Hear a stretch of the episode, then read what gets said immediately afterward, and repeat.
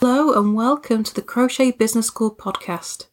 I'm your host, Kelly Thomas, and I'm here to bring you the tools you need to build the business of your dreams.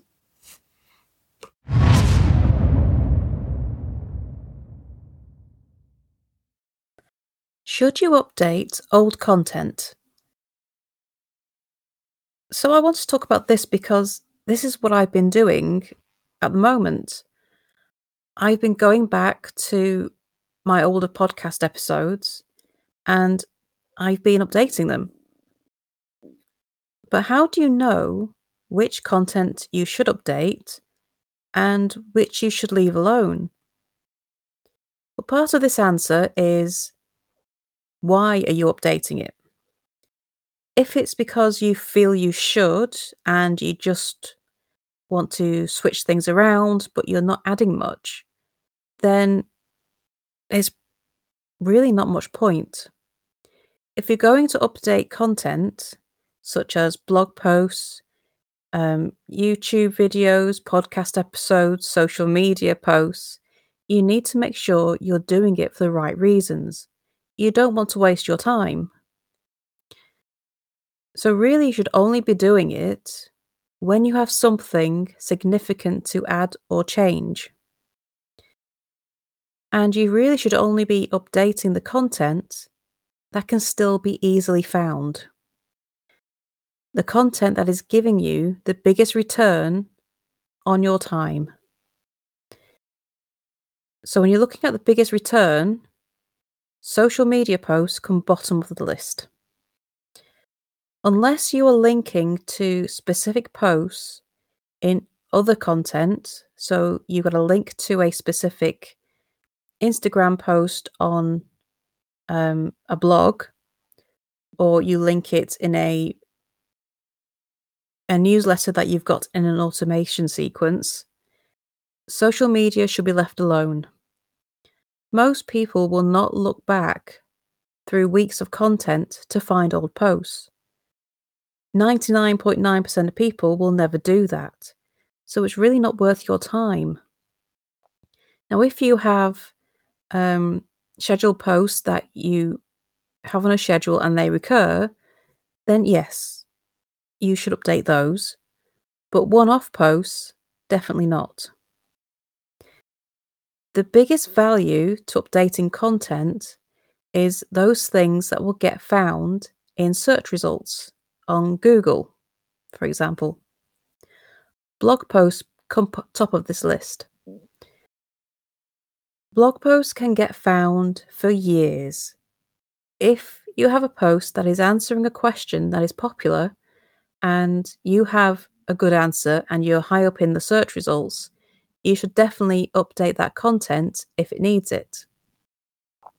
And that update should be if there's something significant to add, something new, a new idea, if you have a new video that you could add in, a new podcast episode you could add in, or if something has become out of date and you need to remove or change it.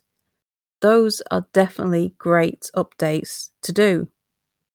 However, if all you're doing is tweaking metadata and changing a picture around here and there, that's not worth your time. It should definitely be reserved for significant updates when there is something big to change. When it comes to YouTube videos, you can't change the video. To change the video, you are basically creating a new one because the link will change. However, you can update the titles and the information in the description. Changing those will help your SEO, they will help you get found. So it's worth updating to make sure you're getting found for the right keywords and the right search terms. So if you've got a video that could be really useful to your audience, but you made it back when you really didn't know what you were doing, then it's a great idea to go back and update the titles and descriptions so that it can start getting traffic. For podcast episodes, what I'm doing for these is I'm updating the audio quality. So when I f- started this podcast, which wasn't all that long ago, it was a bit of an experiment to see if I could get it to fit in with my lifestyle, if it was a form of content creation that I would enjoy doing. And it's working very well for me. I love my podcast and I can definitely see myself doing this for a long time to come. So it's time for me to really start making this work. So that means I've found the software I need to make the audio quality better. I've been changing the images for the podcast so that I can share those more on my other channels. And I've been updating the descriptions. The actual content of the podcast is exactly the same. I haven't changed the content. I haven't changed the audio. It's still the original audio, it's just better quality. If I was to change the audio, I'd actually release a brand new episode. So, updating the content, it also depends on how you're doing it on which platform. Blogs you can change completely. You can completely rewrite them around the same topic if you want to. YouTube videos, you cannot touch the video, but you can change the titles and descriptions in order to improve your chances of being found in search results. The same for the podcasts although you can re upload the same audio, but only if you've that's only worth doing if you're changing the quality of it. But as with the videos, you can change the title and descriptions. You should definitely make sure that you're only doing this if it's really going to give you results. So, if you have a YouTube channel that doesn't get much traffic, that you don't promote, and you don't really do much with, is it really worth your time to update that content? I will say no, unless you're planning on actually making your YouTube channel a big part of your future marketing. Unless you're going to do that, it's not worth touching. Your time is precious, so you need to make sure that you're using it wisely you need to make sure that you're getting the biggest return on your time. For me, my podcast is definitely worth that investment.